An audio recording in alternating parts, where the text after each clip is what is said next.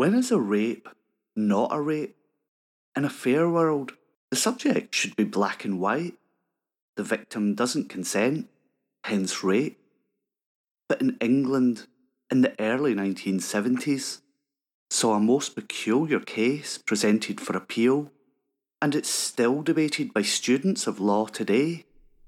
In today's episode of the Historical Crimes and Criminals podcast, we look at the case of the Crown v. Collins.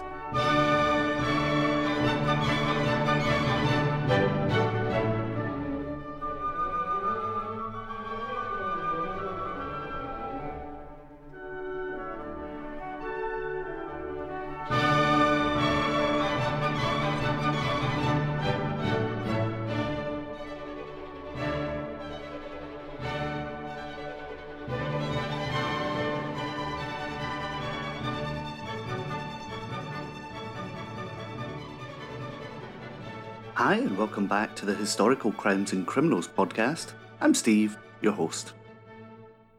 I don't normally touch cases of rape. I find them unspeakable crimes, and I wouldn't even mention what I would have done to offenders if I ruled my own independent nation of Stevieland. It's perhaps one of the most inhumane acts that humans can inflict on each other. But before we take my perhaps draconian views into the matter, we should look at these two cases. And excuse my Italian pronunciation in the following story, it's just as good as my Japanese. Franca Viola was born in Sicily in 1948. In 1963, at the age of 15, she became engaged to 23 year old Filippo Melodia, who was on the fringes of the mafia after Filippo was arrested for theft, Franca's father ordered to call off the engagement, which she complied with. In 1965, Filippo had moved to Germany and Franca uh, had become engaged to another man. But for the jealous Filippo, he tried to get her back, unsuccessfully. He then took matters into his own hands. On the 26th of December 1965, he and a gang of armed men stormed Franca's family home and kidnapped her. She was taken to a farmhouse, and for the next week, the virgin Franca was raped repeatedly by Filippo. He told her that she would now be forced to marry him or become a dishonoured woman according to the customs of Sicily. When she replied she would have him sued for kidnap and rape, the family heads got together to try and arrange a passata Sicilian for appeasement. When Franca was released, her kidnappers were arrested.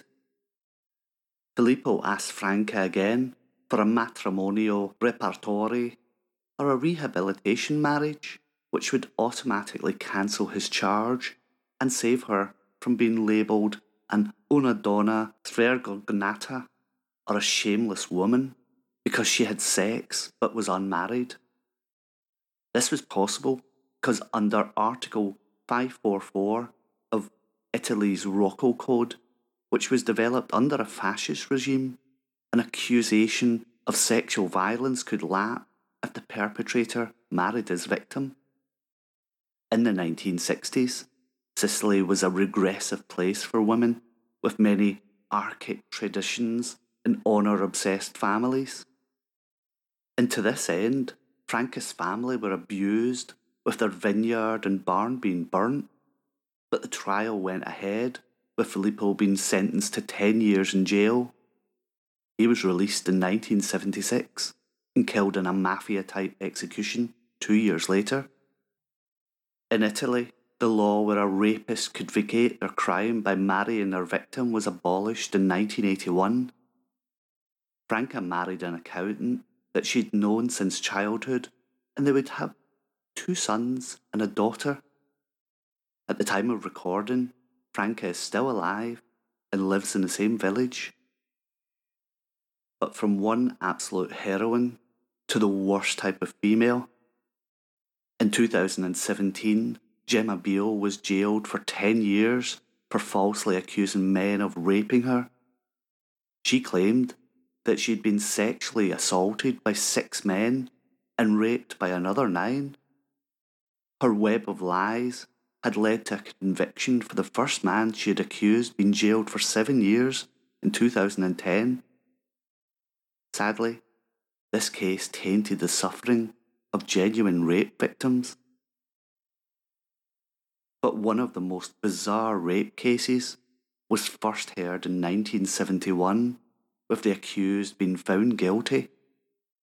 But it is to his appeal that makes the whole court transcription fascinating reading and divides legal opinion to this day.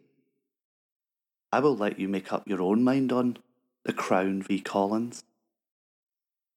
Lord Justice Edmund Davies. This is about as an extraordinary case as my brethren and I have ever heard on the bench or whilst at the bar. Stephen William George Collins was convicted of burglary with intent to commit rape on the 29th of October 1971 at Essex Assizes, and he was sentenced to 21 months imprisonment. He's a 19 year old youth and he appeals against the conviction by the certificate of the learned judge. The terms in which that certificate is expressed reveals that the learned judge was clearly troubled about the case and the conviction. Let me relate the facts. Were they put into a novel or portrayed on a stage, they would be regarded as being so improbable as to be unworthy of serious consideration and verging at times on farce.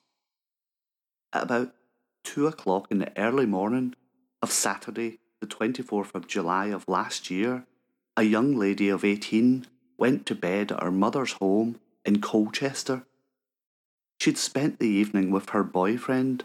They'd taken a certain amount of drink, and it may be this fact that affords some explanation into her inability to answer satisfactorily certain crucial questions put to her.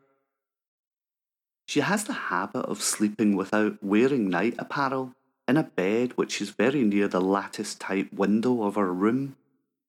At one stage of her evidence, she seemed to be saying that her bed was close up against the window, which, in accordance with her practice, was wide open. In the photographs, which we have before us, however, there seems to be a gap of some sort between the two, but the bed was clearly very near the window. At about 3.30 or 4 o'clock, she awoke and she saw in the moonlight a vague form crouched in the open window. She was unable to remember, and this is important, whether the form was on the outside of the windowsill or the part of the sill which was inside the room and for reasons which will become later clear, that seemingly narrow point is of crucial importance. The young lady then realised several things. First of all, that the form in the window was that of a male. Secondly, that he was a naked male. And thirdly, he was a naked male with an erect penis. She also saw in the moonlight that his hair was blonde she thereupon leapt to the conclusion that her boyfriend, for whom for some time she'd been on terms of regular and frequent sexual intimacy, was paying her an ardent nocturnal visit. She promptly sat up in bed, and the man descended from the cell and joined her in bed, and they had full sexual intercourse. But there was something about him which made her think things were not as they usually were between her and the boyfriend. The length of his hair, the voice as they exchanged what was described as love talk, and other features led her to the conclusion that somehow there was something different. So she turned on the bedside light and saw that her companion was not her boyfriend. So she slapped the face of the intruder, who was none other than the appellant. He said to her, give me a good time tonight, and got hold of her arm, but she bit him and told him to go. She then went to the bathroom, and he promptly vanished. The complainant said she would not have agreed to intercourse if she had known that the person entering her bedroom was not her boyfriend. But there was no suggestion of any force having been used upon her, and the intercourse which took place was undoubtedly effected with no resistance on her part. Collins was seen by the police about 10:30 later that same morning. According to the police, the conversation which took place then elicited these points. He was very lustful the previous night. He had taken a lot of drink. And we may here note that drink, which for him is a very real problem, had brought this young man into trouble several times before, but never for an offence of this kind. He went on to say that he knew the complainant because he'd worked round the house. On this occasion, desiring sexual intercourse, and according to the police evidence, he added that he was determined to have a girl by force if necessary, although that part of the police evidence he challenged. He went on to say that he walked around the house, saw a light in an upstairs bedroom, and he knew this was the girl's bedroom. He found a step ladder, leaned it against the wall, and climbed up and looked in the bedroom. What he could see inside through the wide open window was a girl who was naked and asleep, so he descended the ladder, stripped off all his clothes, with the exception of his socks, because apparently he took the view if the girl's mother entered the bedroom, it would be easier to effect a rapid escape if he had his socks on him than if he was in bare feet. That is a matter about which we are not called upon to express any view and would, in any event, find ourselves unable to express one. Having undressed, he then climbed the ladder, pulled himself up onto the windowsill, his version of the matter that he was pulling himself in when she awoke. She then got up and knelt on the bed.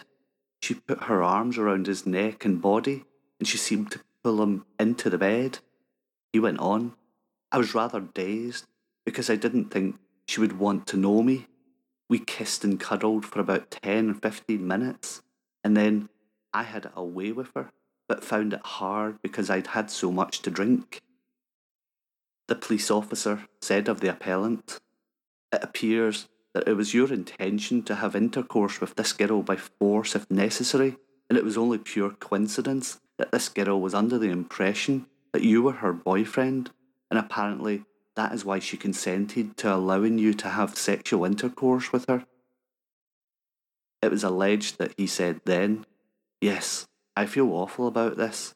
It is the worst day of my life, but I know I could have been worse. Thereupon, the officer said to him, and he challenges this, What do you mean you know it could have been worse? To which he is alleged to have replied, Well, my trouble is drink, and I got frustrated. As I told you, I only wanted to take it away with a girl, and I'm glad I haven't really hurt her. Then he made a statement under caution in the course of which he said, When I stripped off and got up on the ladder, I made my mind up that I was going to try and get it away with this girl. I feel terrible about this now, but I had too much to drink. I am sorry for what I have done. In the course of his testimony, Collins said that he would not have gone into the room if the girl had not knelt on the bed and beckoned them into the room. He said that if she had objected immediately to his being there or his having intercourse, he would not have persisted. While he was keen on having sexual intercourse that night, it was only if he could find someone who was willing. He strongly denied having told the police that he would, if necessary, have pushed over some girl for the purpose of having intercourse. There was a submission of no case to answer on the grounds that the evidence did not support the charge, particularly that ingredient of it that he had reference to enter into the house as a trespasser. But the submission was overruled, and as we have already related, he gave evidence. Now, one feature of the case which remained at the conclusion of the evidence in great obscurity, is exactly where Collins was at the moment when, according to him, the girl manifested that she was welcoming him. Was he kneeling on the sill outside the window, or was he already inside the room, having climbed through the window frame and kneeling on the inner sill? It was a crucial matter, for these were certainly three ingredients that it was incumbent upon the Crown to establish under Section 9 of the Theft Act of 1968, which renders a person guilty of burglary if he enters any building or part of a building as a trespasser and with the intention of committing rape, the entry of the accused into the building first must be proved. Well, there is no doubt about that, for it is common ground that he did enter this girl's bedroom. Secondly, it must be proved that he entered as a trespasser. We will develop that point a little later. Thirdly, it must be proved that he entered as a trespasser with the intent at the time of entry to commit rape therein. The second ingredient of the offence, the entry must be as a trespasser, is one which has not, to the best of our knowledge, been previously canvassed in the courts. Views as to his ambit have naturally been canvassed by textbook writers, and it is perhaps not wholly irrelevant to recall these who were advising the Home Secretary before the Theft Bill was presented to Parliament had it in mind to get rid of some of the frequently absurd technical rules which had been built up in relation to the old requirement in burglary of a breaking and entering. The cases are legion as to what this did or did not amount to, but happily it is not now necessary for us to consider them. It was in order to get rid of these technical rules that a new test was introduced, namely that the entry must be as a trespasser. What does that involve? According to the learned editors of Archbold, 37th edition, paragraph 1505, any intentional, reckless, or negligent entry into a building will, it would appear, constitute a trespass if the building is in the possession of another person who does not consent to the entry, nor will it make any difference that the entry was the result of a reasonable mistake on the part of the defendant, so far as trespass is concerned. If that be right, then there would be no defence for this man to say, and even were he believing in saying, Well, I honestly thought that this girl was welcoming to enter a room, and therefore I entered, fully believing I had her consent to go in. If Archbold is right, he would nevertheless be a trespasser, since the apparent consent the girl was unreal. She was mistaken as to who was at the window. We disagree. We hold that, for the purposes of Section 9 of the Theft Act, a person entering a building is not guilty of trespass if he enters without knowledge that he's trespassing, or at least without acting recklessly as to whether or not he is unlawfully entering. A view contrary to that of the learned editors of Archbold was expressed in Professor Smith's book on the Law of Theft, first edition, where, having given an illustration of an entry into premises, the learned author comments It is submitted that D should be acquitted on the grounds of lack of, though under the civil law he entered as a trespasser, it is submitted that he cannot be convicted of criminal offence unless he knew of the facts that caused him to be a trespasser, or at least was reckless. The matter has also been dealt with by Professor Griew, who in paragraph 405 of his work on the Theft Act has the passage What if D wrongly believes he's not trespassing? His belief may rest on facts which, if true, would mean he was not trespassing. For instance, he may enter a building by mistake, thinking it is the one he's been invited to enter, or his belief may be based on a false view of the legal effect of the known facts. For instance, he may misunderstand the effect of a contract granting him a right of passage through a building. Neither kind of mistake will protect him from tort liability for trespass. In either case, then, D satisfies the literal claim of Section 9 1 as he enters as a trespasser, but for the purposes of criminal liability, a man should be judged on the basis of the facts as he believed them to be, and this should include making allowances for a mistake as to the rights under civil law. This is another way of saying that a serious offence like burglary should be held to require, in the fullest sense of the phrase, D should be liable for burglary only if he knowingly trespasses or is reckless as to whether he trespasses or not. Unhappily, it is common for Parliament to omit to make clear, whereas mens rea is intended to be an element for a statutory offence. It is also, though not equally, common for the courts to supply the mental element by construction of the statute. We prefer the view expressed by Professor Smith and Professor Griew as to that of the learned editors of Archbold. In the judgment of this court, there cannot be a conviction for entering premises as a trespasser within the meaning of Section 9 of the Theft Act unless the person enteringly does so knowingly that he's a trespasser and nevertheless deliberately enters, or at the very least is reckless as to whether or not he's entering the premises of another without the other party's consent.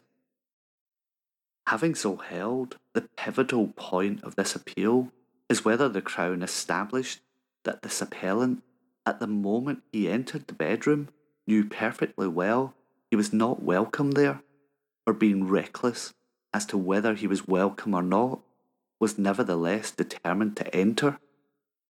That in turn involves consideration as to where he was at the time that the complainant indicated that she was welcoming him into the bedroom.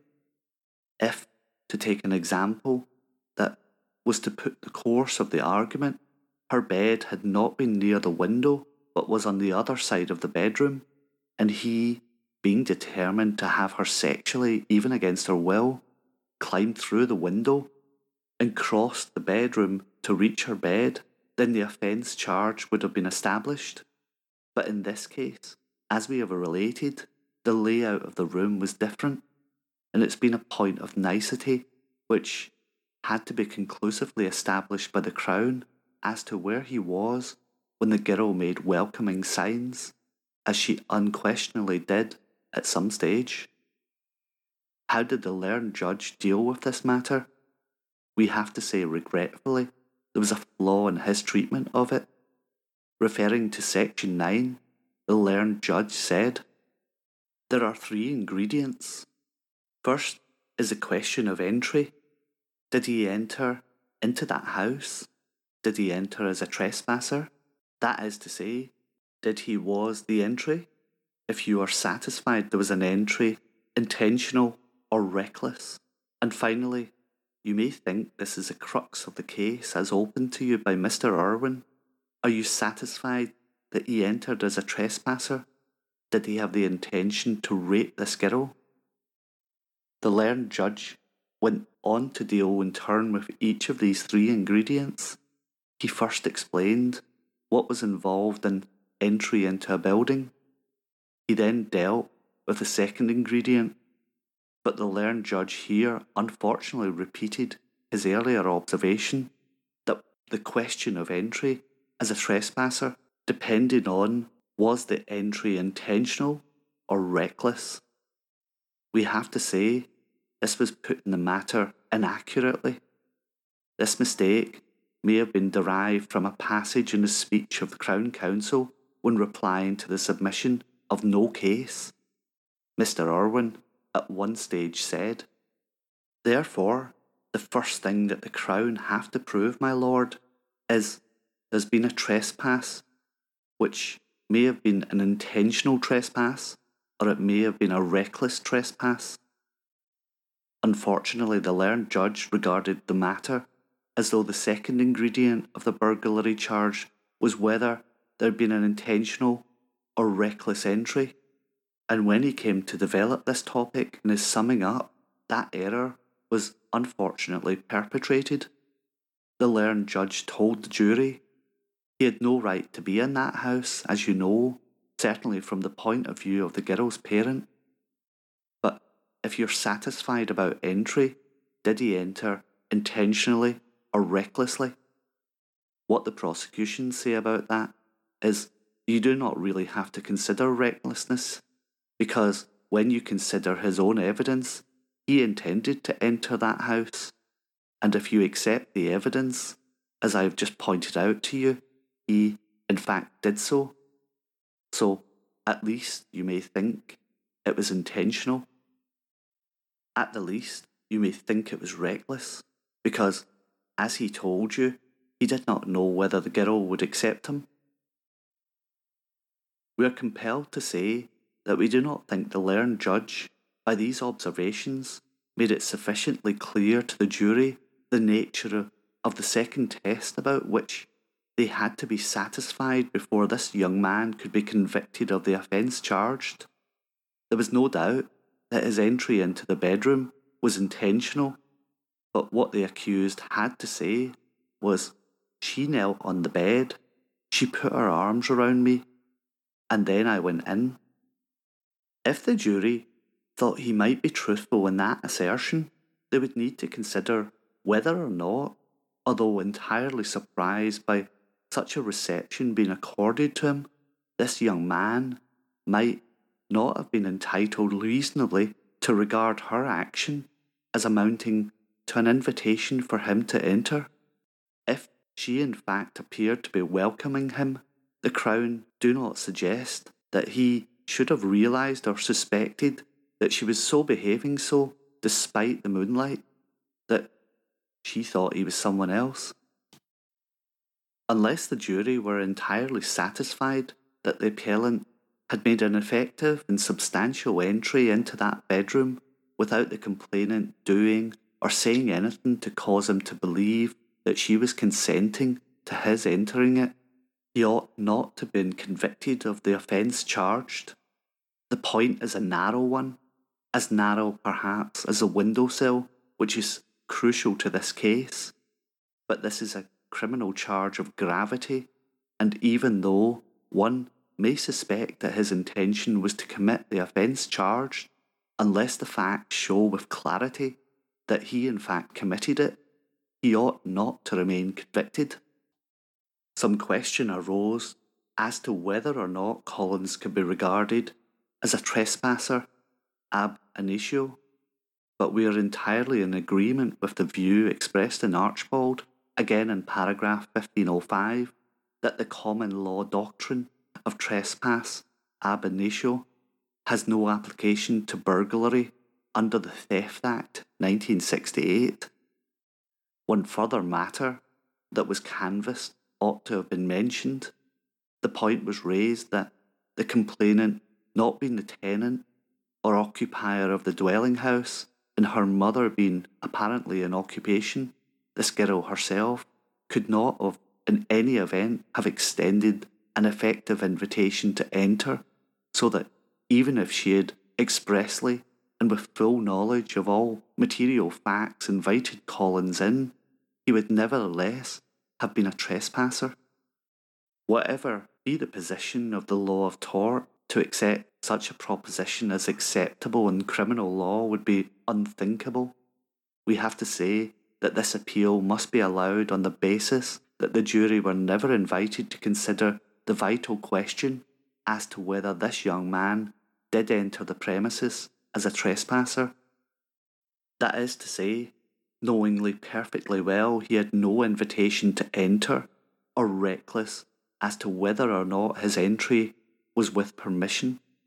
The certificate of the learned judge, as we have already said, demonstrated that he felt there was points involving calling for further consideration. That consideration we have given to the best of our ability.